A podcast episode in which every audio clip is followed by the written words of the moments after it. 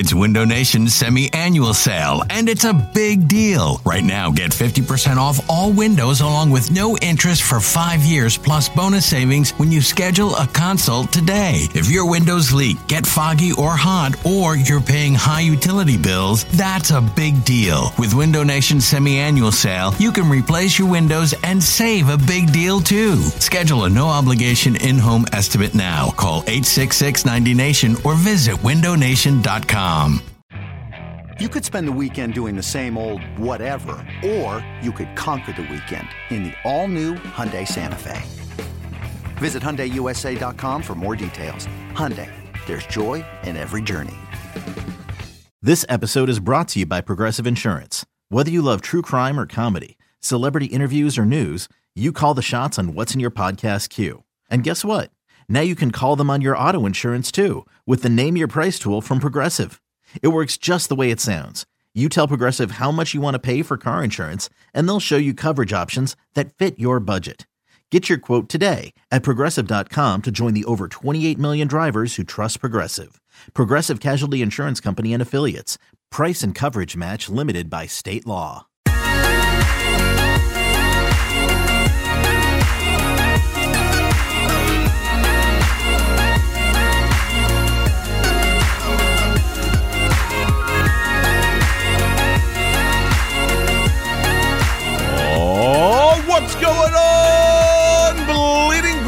Nation? It is episode number 207 on your BGN radio dials and wherever you are listening out there on SoundCloud or iTunes, Stitcher, Google Play. Uh, we thank you for uh, listening each and every week. And of course, if you haven't already, please rate, subscribe, or review wherever you are out there. Of course, our RSS feed is also up there somewhere on BGNradio.com. Uh, but yes, uh, the uh, reviews do go very long way. And I want to thank you once again for tuning in. It's going to be a, a solo show, is it? It's 135 live from the 94 WIP studios.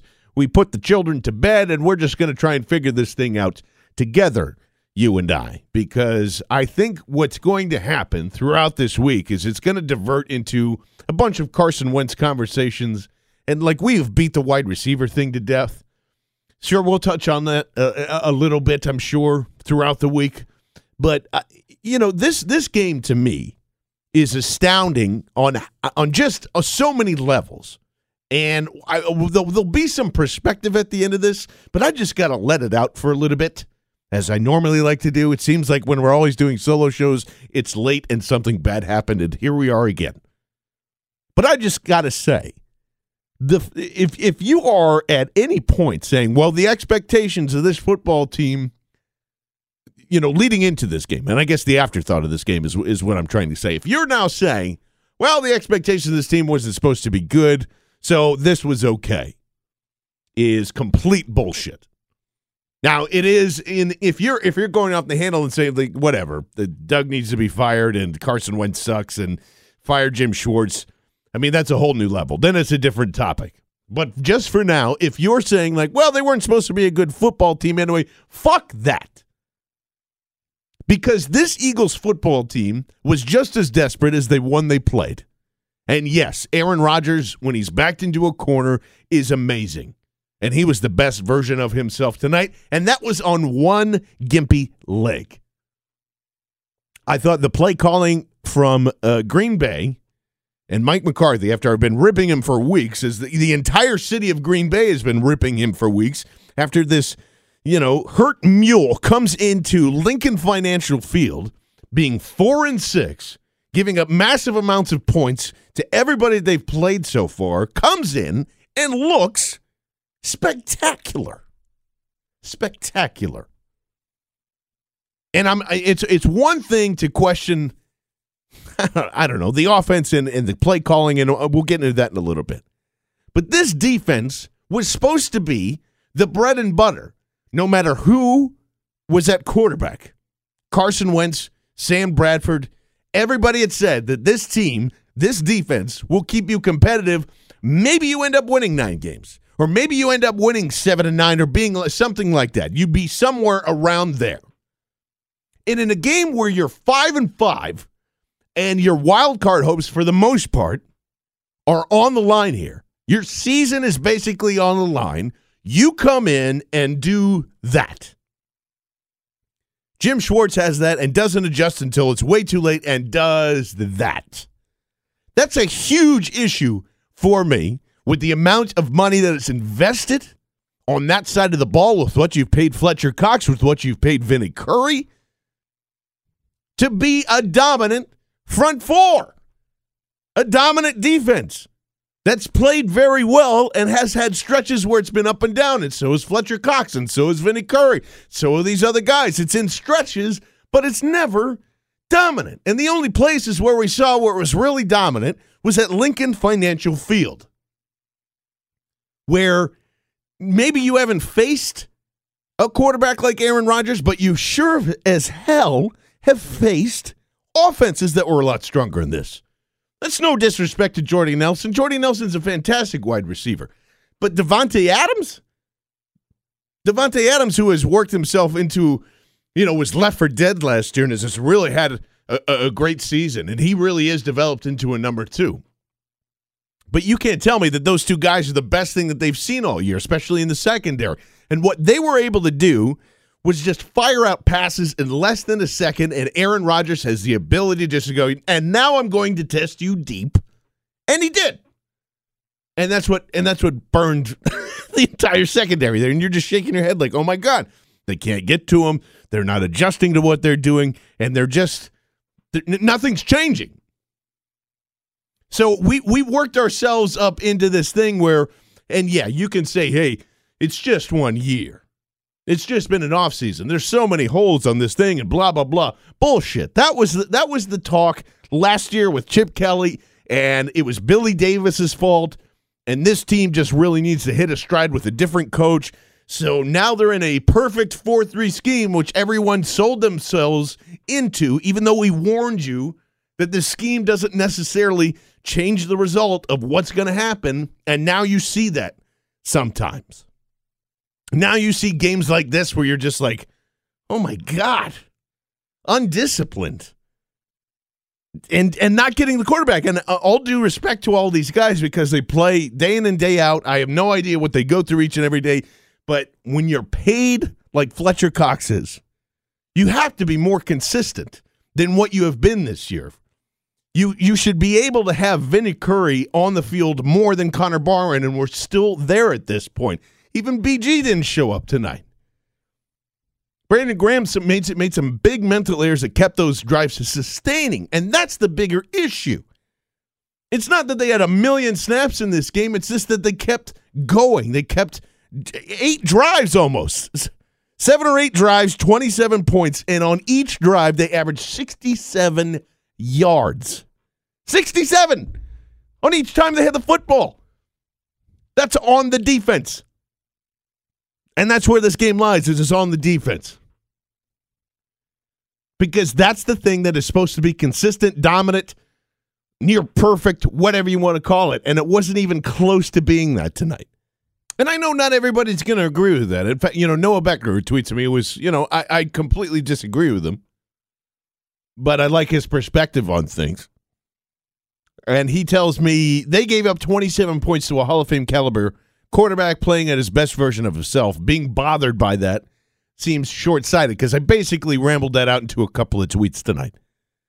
But I, I don't know how you can just look at that and just go, oh, yeah, well, it was Aaron Rodgers. Oh, well, you just got to throw your hands up in the air. This team wanted it, it was begging to get its ass kicked tonight. There's no way that Green Bay should have walked in there and just did what it did. It didn't set any tone. That's what I'm saying. It was just, it was flat. They came out completely flat and they look bewildered most of the time of like, oh, I'm not exactly sure what's going on. And like, you know, McKelvin on those guys, it, the corners, it really just showed up to be pretty poor tonight, with the exception of Jalen Mills, who I get on the case of, you know, wagging the finger and doing all that, but he actually had a really good game tonight. And a couple of those things where it ended up being uh, caught passes by whoever he was getting thrown at or thrown to it, you know, just something you just got to go. Well, that, that there's that. you know, I think the one the Jordy Nelson thing kind of popped up in the air, and you know how are you supposed to defend that? He did everything right. He popped the ball out, and it still ended up in his hands. The same thing with almost having that uh, that fumble, or that was the challenge actually, the ridiculous second down and eight challenge when he actually didn't catch that ball. Their tight end, Green Bay's tight end. I can't remember because I'm too lazy to go look it up. But you had you had that situation, which again, and then I don't understand, and that did really it doesn't it doesn't matter in the long run. That challenge is is dumb, and you shouldn't have done it. It didn't affect anything moving forward either. You know it, how how everything kind of played out. I don't know when you were going to save a, a timeout or another challenge, or maybe you wanted to challenge another kickoff, which I also thought was was kind of dumb. You know that early in the game, are you really going to risk a challenge or a timeout or whatever that's going to go through there and just for 25 yards? You know, which is unfortunate because on that drive, you even saw Carson Wentz act very calm, cool, and collected through there. You know, the the, uh, the, the first one it, got you to the two yard line, and then just you had enough confidence to sling it in there and and throw it on the back shoulder of Jordan Matthews to go up and get it. And then pretty much after that, it was the Darren Sproles show because there's nothing left. There is nothing left, and there are times in there during those whole sequences where Wendell Smallwood was running the ball really effectively and really well, and then that stopped. So there is a little bit of Doug blame in there too, but at the same time, when you're looking at this offense, I don't know what to tell you. Nelson Agholor not active tonight. Tons of discussion on that forever, and I don't really care anymore. I you, just look at the wide receivers. We know they're not good. We know they're not good. And there were times tonight where DGB actually looked like he was competent. And so did a lot of the other guys in there too. Nelson Agholor not being in there actually had a little bit of pep in the step of a lot of these guys for the first couple of drives, and then it just kind of disappeared. It just it, it was what it was. Green Bay just kept shoving it down their throats. There was really no time to you know, react to anything else. And by the time you look up and it's the third quarter and it's the fourth quarter, here's Darren Sproles on a check down. Here's Darren Sproles on a screen. And, uh, you know, even towards garbage time where Carson Wentz is slinging it out there to DGB, yeah, why not? and there's obviously a couple of throws that Carson Wentz wanted back in this one.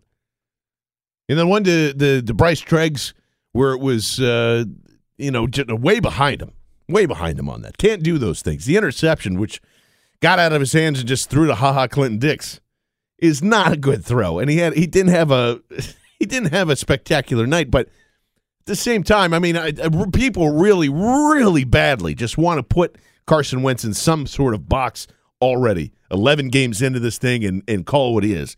Listen, I just want to make this as clear as possible. Carson Wentz is a superstar ish guy that is on the rise. And just keep thinking that way because people are going to try and talk you out of that. And we've been through this before with a lot of draft Twitter, with a lot of Scott Kacsmar, with a lot of all that other stuff, where it's just constantly, how can I make sure that this kid looks like shit and to make you, the fan who roots for Carson Wentz, feel like shit? And I'm not going to have that. I'm just not going to do it because the eye test tells you differently here. There is nothing to help Carson Wentz on this football team. And it's not a Dak Prescott thing. It's not anything else. It's just you have to evaluate guys based on what they are actually doing and not versus anybody else. What do you get out of uh, getting your head kicked in out of being like, yeah, Dak Prescott is uh, is has performed way better than Carson Wentz. You want to think that way? That's fine. I'm not going to try and stop you from that anymore. I'm just tired of having the argument. Dak Prescott has played phenomenal this season. I'd like to see what he does the next season, and if he continues to do what he does, then yes, then then maybe that you have that conversation. If Carson Wentz continues to do the things that he has to do, and there's no help around him, maybe you have that discussion. It's kind of in the same regards of Russell Wilson versus Andrew Luck. It's basically that on a on a lesser scale of what's going on here. You look at the Colts you look at Andrew Luck, you're going to immediately think, well, Russell Wilson's a much better quarterback overall, and and there's no doubt about it. But if they were to switch places, I would really like to know if that holds up and that is true. And that's what's happening throughout here. But I'm tired of getting into that conversation as well. I, you know, I, if you're looking for Carson Wentz to be absolutely perfect, man, you know, you have to stop comparing them to whatever Hall of Famers or or anybody else. Because if you still look at the way he manages a game, the way he produces, the way he throws a football, there is a ton of stuff there. And it, and it and again, I said it as soon as the Cleveland game happened. He's not a bust. It's just a matter of now where he takes his game, where he's learning all this stuff from, and let's see him with some with one wide receiver with one running back. Let's see him with Nick Chubb. Let's see him with Mike Williams. Let's see him with something before we do that with a with an offensive line by the way and this was i can't believe i haven't even gotten into this thing yet but brandon brooks who i hope is doing well tonight suddenly an hour and a half before the game is starting is is a scratch because he's been in the hospital uh, and we didn't get any clarification of why he was in there, but they were saying illness related things, and and hopefully, you know, tomorrow, Tuesday, Wednesday, you'll hear something, and it'll be updated through there. But that's huge. An hour and a half before the game, I would think that they obviously knew that going in if he's been sick all day and whatever. So, but but to have that the day of the game, and now you're sending in Isaac Seumalo who didn't stay in the game, if I remember correctly, which is another head scratcher. It's your third round pick. It's not looking so great thus far. But uh, again, a tough spot to be just be like, oh, yeah, by the way, you're starting now. Uh, and, you know, your offensive line just keeps getting depleted and depleted. Big V's gone. And, you know, the greatest part about the offensive line tonight was Allen Barbre who just lit up Clay Matthews on that first, and it was it was all, for all basically not. I mean, well, not nothing. It was a first down on a reverse to Bryce Treggs, but he nailed Clay Matthews and made him go out of the game. You know, for a couple of plays, which was great to see. But outside of that, Carson Wentz was running for his life, and I heard Jon Gruden at one point saying, "Well, you know, at least this offensive line is really." Holding up together and doing great things for Carson Wentz. Like, you fucking kidding me? He's running for his life. He's running for his life every play. And I think he had something like 33, 33 yards, 33 yards on the ground with the uh, rumbling, stumbling, and all that. So it's it's just it's really hard to, and you can see it with Doug Pederson too. You really, really can, because people ask him questions on how do you game plan further, or like what can you do differently, and it comes to the point where he's just like he really just wants to say, Guys, I got no fucking clue what to do anymore. I have no idea how to come out here with four active wide receivers and just go from there. I mean, like once Jordan Matthews goes down, like, holy shit, what are you supposed to do? You just sit there and be like, well, and that's why you saw the Sproles. That's why you saw all the different like checkdowns and and everything else that was going on there. Because you just you just shake your head. You're like, I have no idea what to do next. And if it does become like, it, here's the thing that drives me nuts though. Towards the end, right? Even if you're semi out of the game, give it last seven minutes, last eight minutes. If you're going to activate Paul Turner, then let's see him. Two snaps, three snaps, whatever. Don't don't give him zero plays on the field, and don't keep making Trey Burton split out wide. I couldn't believe my eyes sometimes. I was like, wow, is he in the slot? No. Trey Burton's out wide. That's what it's down to. You know, so and you've got and again, it kills me every single time. And see, I, I started feeling the positive vibes about Zach Ertz. But good lord, man, break a tackle. You know, in the in these certain situations, break a tackle. Do something. Do something where you're where it's just you can you can bring out and go on and do all that other stuff. And Kyle Neubeck is is uh, just uh, you know, cutting up a whole bunch of audio for me right now over at Liberty Ballers. What's up? As uh, he's leaving the building finally here. But uh, yeah, I mean, like, I can't, I cannot believe that that's what your offense is like, and then you have the gall. A lot of these people have the gall to say, "Yeah, this is on Carson Wentz." He needs help. Rookie quarterbacks need help. You know, if you think back to Mariota's rookie year, and I don't even know how he's doing it now with the offense he has. I mean, he needed help in there somehow. And then he got help with DeMarco Murray a little bit, and it takes the pressure off. Jameis Winston had Mike Evans, and at times looked like absolute dog shit last year, and at times has looked like dog shit this year. And now he's got a defense that's performing for him. And that's what's happening in Dallas right now, too.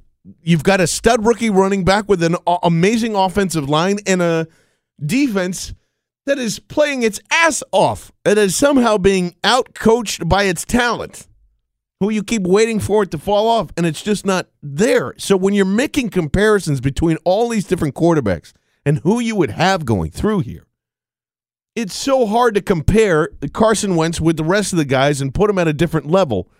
And I know it's a broken record thing that we've we've talked about, and and really, as Philly fans, we kind of sit in here and try and defend this stuff over and over and over again, and we're just running our heads into a brick wall because people have their minds made up on this stuff.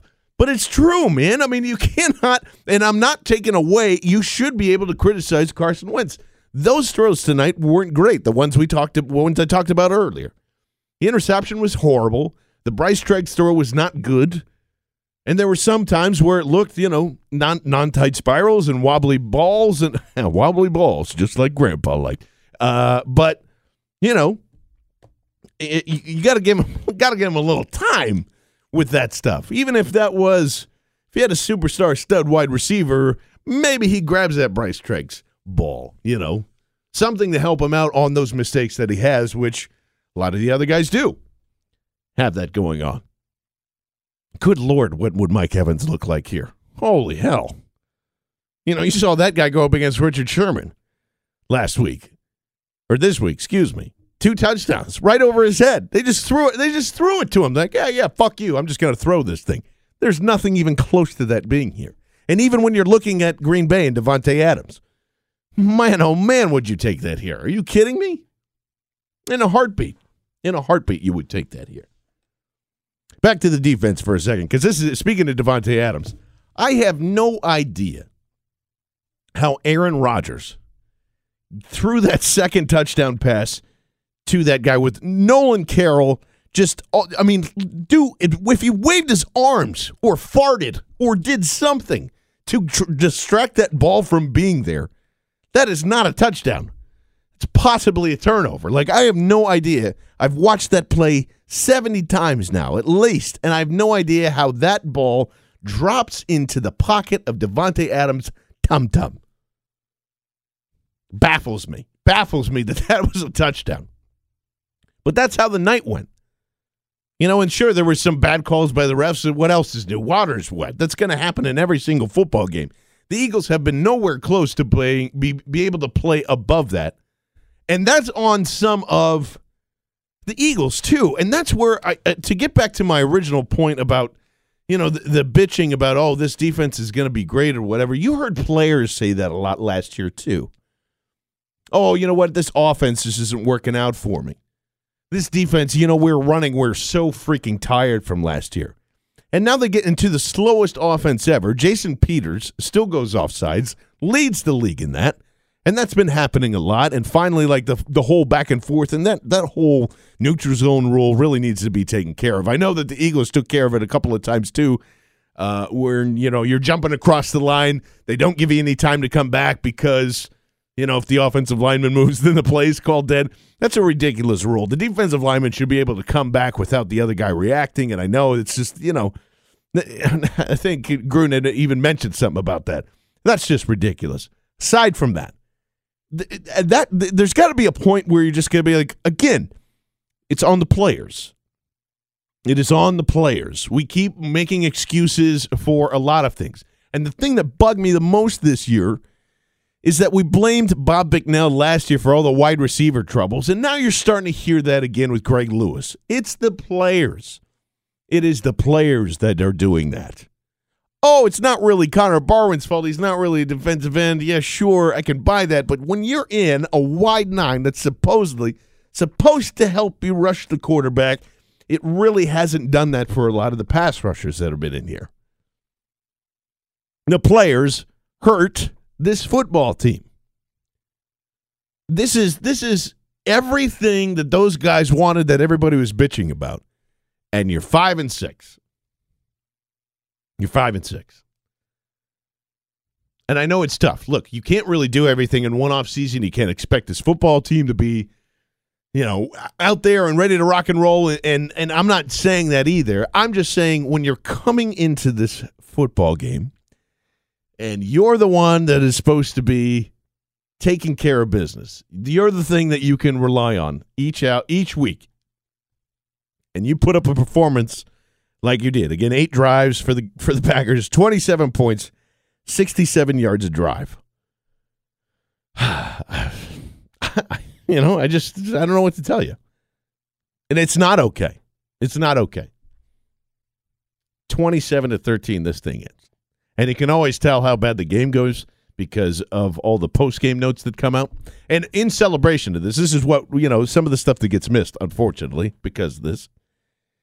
Uh, Merrill Reese got into the Eagles Hall of Fame, which is much deserved. Merrill is the greatest guy ever, and I hope even when he can't really call football games anymore, I hope he's still calling him because he's such a, a, a, nice, genuine person, and it was so awesome to see him and uh, the Axeman get involved tonight. Other post game notes: uh, Jon Dorenbos didn't know it was his 160th consecutive uh, game with the Eagles, so He's just uh, three games away from Harold Carmichael at 162, so that's something you can celebrate. Connor Barwin has played 90 consecutive games, marking the third longest active streak by an NFL defensive end, trailing only Julius Peppers, who was a force to be reckoned with at 138, and uh, Cameron Jordan, who was at 91. Caleb Sturgis was successful on both field goal attempts, 48 and 50 yards tonight. Sturgis has now made a career high four field goals from 50 plus yards in 2016, tying his old nemesis, Cody Parkey, for the most single uh, season high in a in franchise history. this was my favorite stat from tonight. DGB registered a career high six inter- or six receptions. Hey for a season high 82 yards, which is uh, the third highest total for his NFL career. Uh, so congratulations to DGB for getting off the schneid. Uh, favorite Carson Wentz PR stat. Carson Wentz completed uh, completed passes to eight different receivers today, including five with three plus receptions and two with five plus receptions. So good to Carson Wentz for spreading out to the trash that was on the field this evening. Uh, Wentz also finished the game with a career high 33 rushing yards, which I had mentioned before uh, earlier, 8.3 yards per attempt. So that is, uh, oh, and uh, 17 yards. So he actually had uh, a 17 yard scramble, which is the longest of his NFL career tonight. Darren Sproles caught five passes of 48 yards uh, over his last two games. Sproles has totaled 105 yards on 13 receptions, averaging 8.1 per reception. So again, there is your offense again tonight. Oh, and sorry, two rookies made their NFL career starts. Isaac Seumalo and Wendell Smallwood. Wendell Smallwood, who I thought they were going to just absolutely keep King in on too, just wasn't wasn't there tonight. Wanted to see a little more of that, you know. In the end, I guess it doesn't matter because you're so far behind. You have to abandon the running game at some point, which then puts you in another bind because you don't have anybody to throw to, and et cetera, et cetera, et cetera. So that's where we're at tonight, folks. And here's the perspective part about this. I, we talked about it a little bit already. The perspective part about on this is you really can't force everything and rip everything apart and make sure that you're a playoff team the next year. It's extremely hard to do that. Carson Wentz is the most important part of this franchise to hit, and despite what people will tell you, he has hit. He's hit really well. And I think he it's it's a fantastic building block of what they have moving into next season. And it is a very important draft moving into next season. It's a lot of deficiencies here and there. And look, you're not going to be able to fix every hole in a football team. You're just not. You have to make it so those holes don't matter anymore. Carson Wentz can be that, but there are there's too many of them, you know? And it's going to be a, a direction of, well, do you invest in more corners? Do you invest in wide receivers? Do you invest in offensive linemen? What should be your priority? And I think that Howie Roseman has made that decision pretty much already, where he wants to come out here and build in the trenches. Just fine. I, I I'm I'm fine with that. I, I to a point. Still think they need offensive linemen, but at this point, I would rather have Carson Wentz scrambling for his life on a few plays and having somebody consistent to throw to other than Jordan Matthews. There needs to be something in there. You know, it, it, whatever it is, invest heavily in it through the draft and free agency and get this guy something to hand off to and to throw to. I think that is more important than than trying to find your next left tackle that can get in there and start tomorrow. You're going to have Lane Johnson coming here in the last couple of games.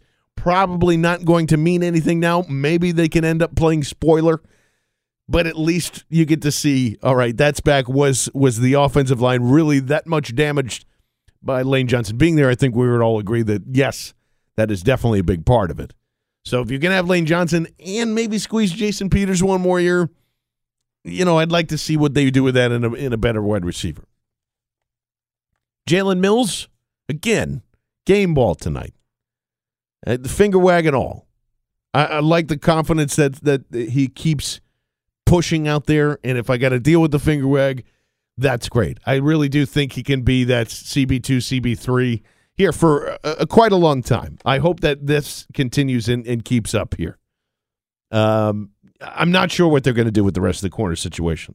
McKelvin can't really be a, a CB1, CB2 guy anymore. I think Nolan Carroll might be able to do that, and you're still missing a CB1. But again, as long as you have Rodney McLeod, who was, oh man, did he miss a walloping play on the screen? I, I forget who it was to. I think that was to Davante Adams as well, where he was just running down and had this dude dead to rights and just whiffed out of a out of a simple simple juke. You know, it's just stuff like that. It just makes it go crazy. But overall, those two safeties have played really well. So finding finding two guys that are comparable on the outside, they they still might have that. It's just again the consistency thing there isn't isn't quite there yet.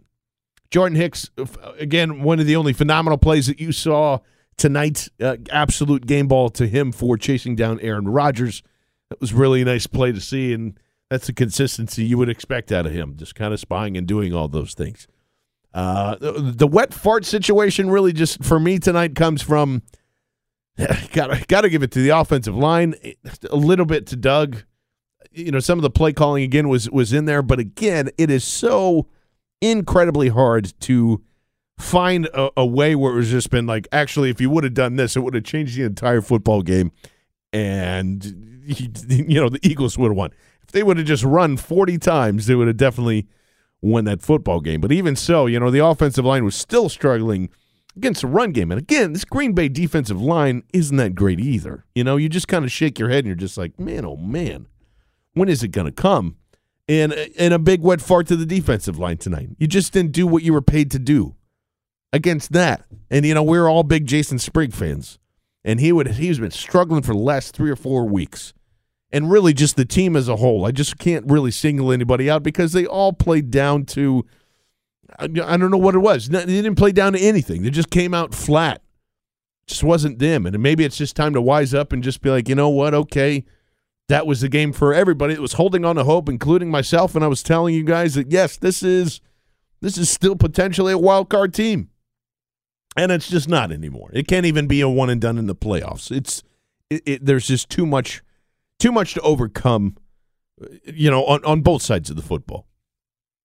It just came out flat tonight. You have a right to be pissed about that. Don't let anybody tell you that, like, hey, man, you got to have some per- perspective on the season. Just, again, fuck that shit.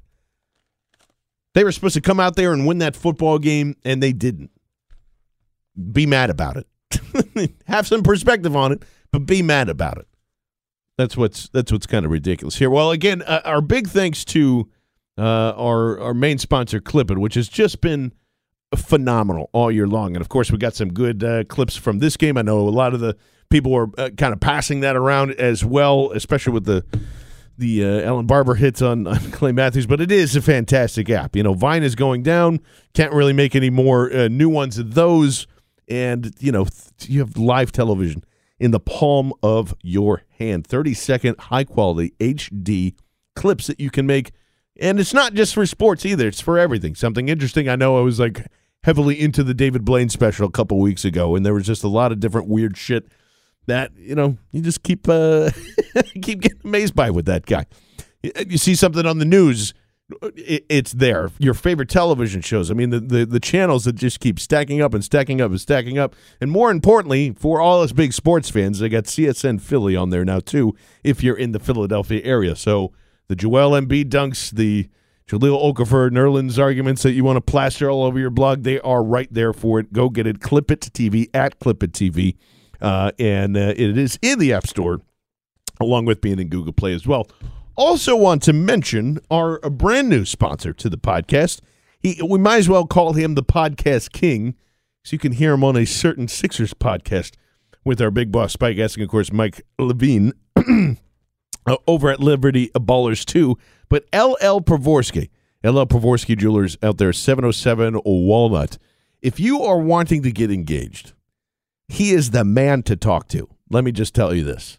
Yeah, and I'm and it's and it's coming down to well, there'll there'll be an announcement at some point along the lines here, but you know, you go through all the different when you're trying to. I don't know if anybody's been through this process before. When you're trying to find an engagement ring, it is incredibly hard to know what's good, what's bad, like what is going to is this look like a is it a fake, is it not a fake? Are people going to notice these things? What makes a good diamond? How much should I be paying for? And there's a lot of that going on. You know, it's just LL's been married for not only well, he's been doing this for a long time. He's been doing it for 28 years, but he's been married to his 5th grade sweetheart. So that's you know for 25 years. So you add all that up, he knows a thing or two about ha- handling the ladies. And w- what's great about him is he's very one on one. So if you are in, you know, in search of an engagement ring, it's so easy. Call him. You can tweet him. You can do whatever. LL will ask you some of the most important questions, and more importantly, he wants to listen to everything that you want to achieve in a ring. And I can tell you that from personal experience that just just having having the consultation there will be there's a no obligation appointment when you meet this guy, and he can just take you through all the different types of styles of diamonds, how they were set up, how are they gonna you know look on uh, look on your special lady's finger. It's it's no pressure. There's no BS, and if you can, he will find you the right deal for your budget. Uh, the the great looks, the great everything, really. LL Pavorsky, go check him out. Uh, you can check him out at, uh, or just email sorry, lee at LL Pavorsky, uh, at LL Pavorsky on Twitter. That's P A V O R S K O Y, or just simply call him 215 627 2252, uh, 707 Walnut Street in Center City. And we're going to join the festivities on this weekend on the 3rd. We'll be there early if you want to go and uh, check out uh, some of the selections that he has, he has an annual holiday party. It goes from five to nine. He's going to give away. I think there's a raffle for like I don't know, really nice piece of jewelry, like five to eight thousand dollars. So it's not just engagement rings everywhere either. It's it's you know Valentine's Day is coming up. If you want to plan on those things, come hang out. Check it. I know James and I will be there, uh, and then we'll have a uh, BGN Radio at uh, seven thirty on uh, Saturday the 3rd. So come hang out and, uh, you know, text us, uh, message us, Twitter us if you are planning to come out because we'll let him know. Uh, so that's going to do it for BGN Radio episode number 207. There is supposedly a remote going on tomorrow, but we don't know where we're going to be yet. If there is one, we will definitely let you know where we're going to be. And of course, we'll have another show after that. For myself, uh, John Barchard, don't want to thank everybody for listening right here on bleedinggreennation.com and bgnradio.com.